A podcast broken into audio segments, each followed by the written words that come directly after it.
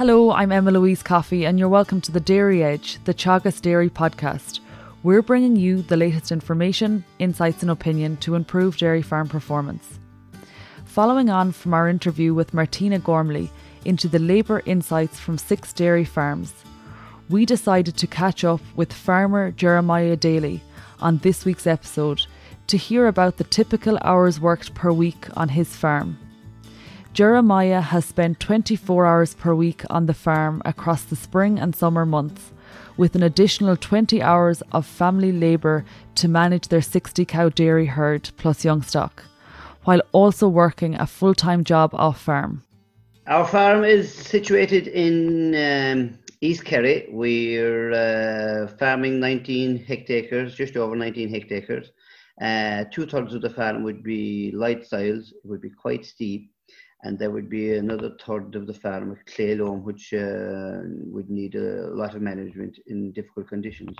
Uh, it's a family farm, so uh, there is my wife and I, and four children ranging in ages from 20 to 13. So uh, everybody does their part. And looking at the labour focus uh, updates every week, um, it's clear that you're a once a day farm.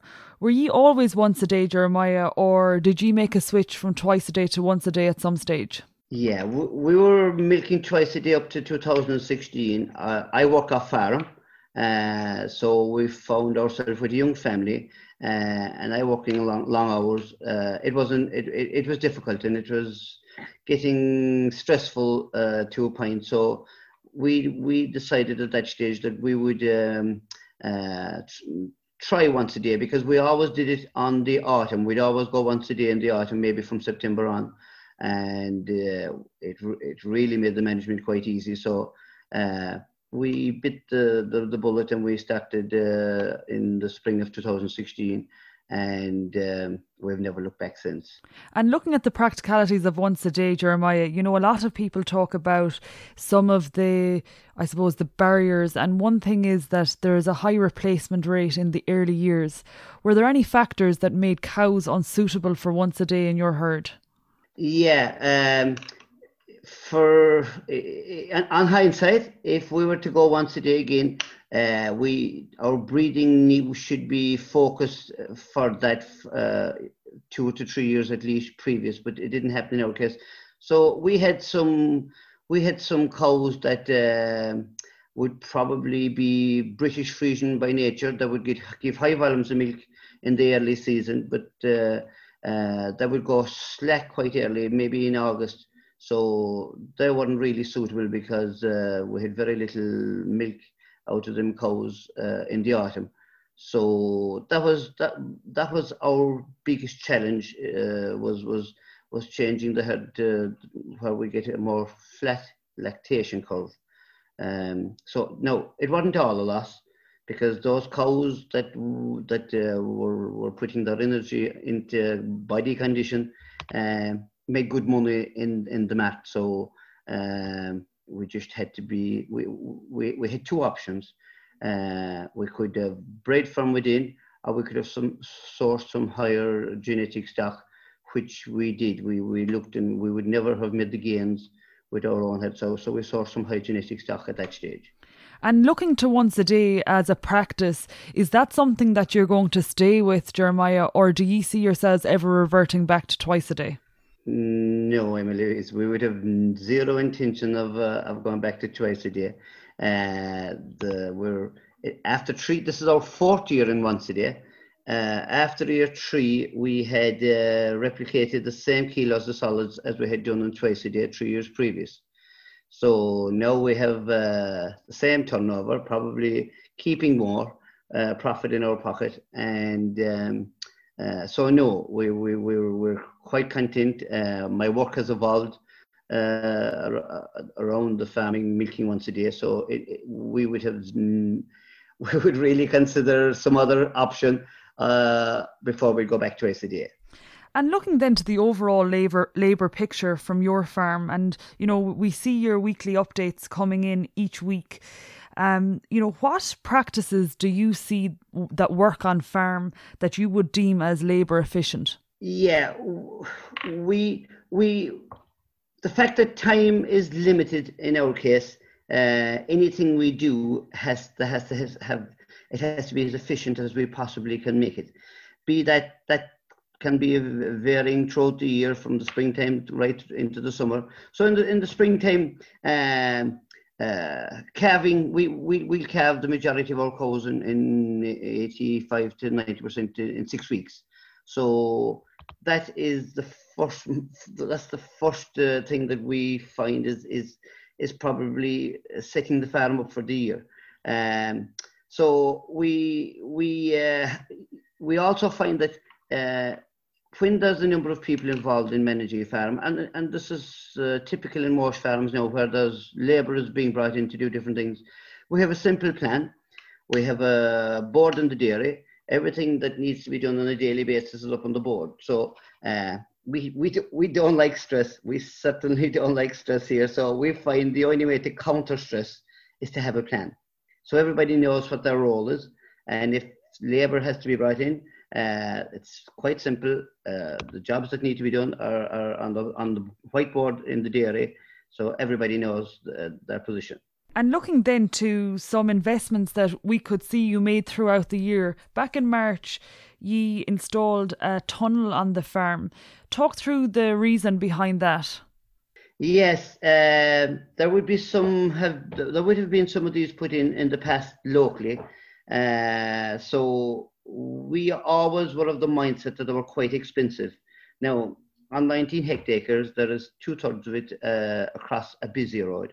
So we we were managing because we had we had um, uh, help in the yard, but now that the the young lads are going off to college and that we didn't have the help, so we had to uh, we had to look at options uh, and there was another side to it. We had a few close uh, calls in terms of accidents on the road where people just are so busy going about their daily chores that they don't want to be seen to be held up at any point. So, so we we went along and we priced uh, a contractor to do the job, and it was still quite expensive. So we got a second quote, and uh, that wasn't as expensive.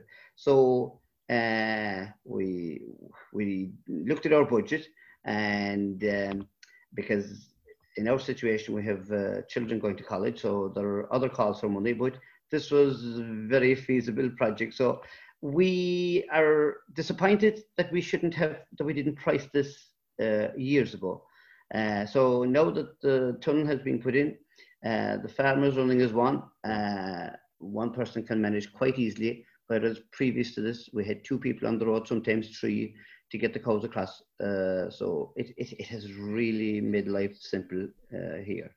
Jeremiah, a lot of people would attribute reductions in labour um, to investments in technology and the use of technology to reduce labour.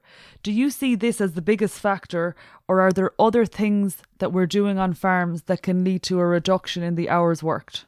Technologies uh, are a critical part of, of uh, our farms running uh, smoothly and efficiently. Um, we all need to invest, uh, be it in the milking parlor, be it in calving facilities, be it whatever. But, but we need technology is, is, is, is here. It's here to stay. So uh, it's a, it's definitely uh, for calculating uh, and measuring the different hours we spend in, in, in different jobs uh, it is definitely uh, going to uh, make everybody's job easier as we go on.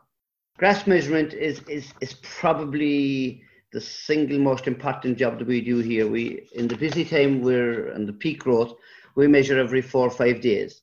Um, it, it, it's just like any business. We need to know what we have in store. So in, in our case, grass is our food for, our, for, for producing our milk so we need to know that we have an efficient amount of it and a good quality on the farm at all times. So we measure, um, roughly takes uh, three quarters of an hour. Um, I have my app on my phone as I'm mm, walking my, my, my farm. I will uh, input uh, the different covers in the different fields. Uh, and then I can make a decision. If I have surplus grass, I take it out immediately. If we think that we're going to be slightly tight for grass, uh, we will we will approach it in two ways. We'll either up the meal if if if needs be, or we'll include some some high quality silage. So uh, grass measuring, the other side of grass measuring is it it pinpoints different parts of the farm that aren't uh, growing uh, the same as, as the other. So if they're not, we want to know why. So uh, we size sample, um, and uh, so we, we and we put in different grass varieties. So um, it singularly uh, has turned our farm around. And you've pinpointed a few uh, key things there in terms of grassland management, Jeremiah, looking at grass measurement and you're doing it very frequently during uh, peak growth. You're also looking then at the, I suppose, the, the overall picture as a result of grass measurement, identifying poor, um, poor growing paddocks, soil fertility um, of those paddocks, and also looking into reseeding. How long are you grass measuring, Jeremiah? We're grass measuring here in since 2014. Um, I suppose, being honest, initially we, we dabbled with it. We did it. We we didn't do it for a while. We came back at it again, but we realised quickly that it was uh, giving us a clear picture of what was happening on the farm. So we started in 14, growing probably somewhere between 10 and 11 ton. Um, and we have been building that steadily through soil fertility, through better management. So now we're growing on average uh, 15, 15 ton plus for the last few years. Uh, so that's our fodder. That's what's feeding our cows, and it's the cheapest fodder available. So uh, we we will give that priority uh, every week. And then looking to the overall picture of hours, Jeremiah, um, you've completed the weekly analysis of the hours input on the farm. And what we can see from that is over the last six months, on average, you have worked 24 hours per week on the farm, and there's an additional 20 hours in family labour input on the farm, which gives a total of 44 hours, and that's for 60 cows and replacement stock. Is 44 hours per week a figure you're happy with? And do you think there's room for improvement or, you know, reducing hours worked on the farm? There is always uh, room for, for to reduce uh, hours spent. Um, the biggest uh, aid that we would have in keeping our hours uh, where they are is we use contractor a lot. We'll use a contractor for slurry, we'll use a contractor for silage. Um, the, the, important thing that most people don't understand about a contractor is he has his up to date, top of the range facilities. Uh, you always have the you, you you can call on him at any time. And um, we would normally run maybe two contractors together because sometimes when they're very busy, they may not be able to come to when you when you want. So we find that by giving them, we give them all some work. So you you rarely find yourself uh, without someone being there to, to help you when you need it. So uh, we the fact that we're milking once a day, first of all, that's that's probably the biggest labour saver. Now we spend, we'll probably spend two hours uh, milking uh, every morning. Uh, so after that, we do a bit of fertilizer, and we we we're big into stock and and, and uh, looking after the stock. So definitely we can reduce that a little bit more. Um, but for now, uh, we, we, we're quite happy with these hours you mentioned the contractor Jeremiah, and there is a perception with a sixty cow herd, um, you know, sometimes that you need to do it all yourselves. And you mentioned the contractor is doing um, slurry and silage, and I, I, guess that's a really good point you make that they have the most up to date kit, and their machinery, um, you know, can get the job done a lot faster than maybe you can do it yourself. And I suppose the the best example of that would be the spring slurry. While you might spend two or three days getting slurry out between other jobs jobs, they might actually do it in half a day. But looking at the 60 cow herd, and you know, you're at 24 hours, there's another 20 hours in terms of family labour. Can you afford to pay that 20 hours of, say, relief or family labour on a 60 cow farm? Yeah, the 60 cow farm actually, the, the, the perception is that 60 cows is probably uh, not big enough to make ends meet uh, in this present time. But unusually, if, if, if you look into, there was a national survey done last year, right across the country, and uh, 14.6% of the farms are under 40 cows. 60, uh, 25% are under 60 cows. Now they're only supplying just short of 20% of the milk, but it's still it's still filling a lot of communities. So that's just on the side of the of the of the of the the 60 cow man. So there's a lot of us around. Okay, we're sending 20% of the milk, but uh, so we get the, the, the good thing about the contractor is he'll come in, he'll do the job, you'll pay him. It's it's it's tax relief. You spend four hours up in a tractor yourself for four days up in a tractor. You get nothing for your time. So I think people undervalue themselves and their own time a little bit. So the other side of it is um, uh, 60 cows can leave quite a good scale, um, provided that it's managed properly. So, uh, and by that I mean uh, keeping costs down and producing as much milk as I possibly can from grass uh, so we were we're actually we we we find that I work full time, yet the milk checks still pay for most of the bills. So it's an interesting concept. And and, and talk through that and and looking into performance and you know the expected profitability that you can get from your farm. Like you mentioned you're growing 14 15 tons of grass on an annual basis you also mentioned that in year three of once a day, you were on par with the performance previously at twice a day. Talk us through the performance of your herd and, you know, the expected profitability, maybe per cow or per hectare from your um, 60 cow farm. Right. So last year we um, we milked on average 60 cows. We sold to the co-op uh, just short of 372 kilos of solids per cow. Uh, so that's now we were coming from a low base initially. So anybody that would go once a day, they they, they will find themselves uh, somewhere between 20 and 25 percent back on production than they would have been on a a That would be good management, uh, good good grassland practices. So another interesting concept here we we do uh, profit monitor. We fill a profit monitor every year. We have been doing this for years. And uh, the good thing about a profit monitor, it gives you uh, it gives you a set of figures that you can compare with with, with your own previously, or you can you can compare them with other farmers uh, that will be doing uh, similar practices to you. So last year there was in our local discussion group there was four farmers on once a day, and the others were twice a day, and, and all very efficient farms. Yet there was just 100 euros per hectare of a difference between the once a day farm and the twice a day farms. Looking then to somebody who's starting out in dairy or a farmer who is listening today who is working long hours, what is your advice for them? First of all, they need to uh, take a stand and look to see, they need to, as we did, they should measure their hours that they have put into different jobs on the farm. Uh, this is for the people that would be already uh, dairying and would find themselves just being burnt out really and not enjoying it. This is back again to our enjoyment, getting enjoyment out of the job. So if they just look at the different um, times that it's taken them to do different jobs and bring that to their local advisor, bring it to someone if they're if they're joining a discussion group, if if if anywhere that I see somebody that's doing jobs maybe and they think that they're they're doing them much quicker than they are just um, chat with them and and see where they can maybe uh, change a few little things at the time. Don't change everything together.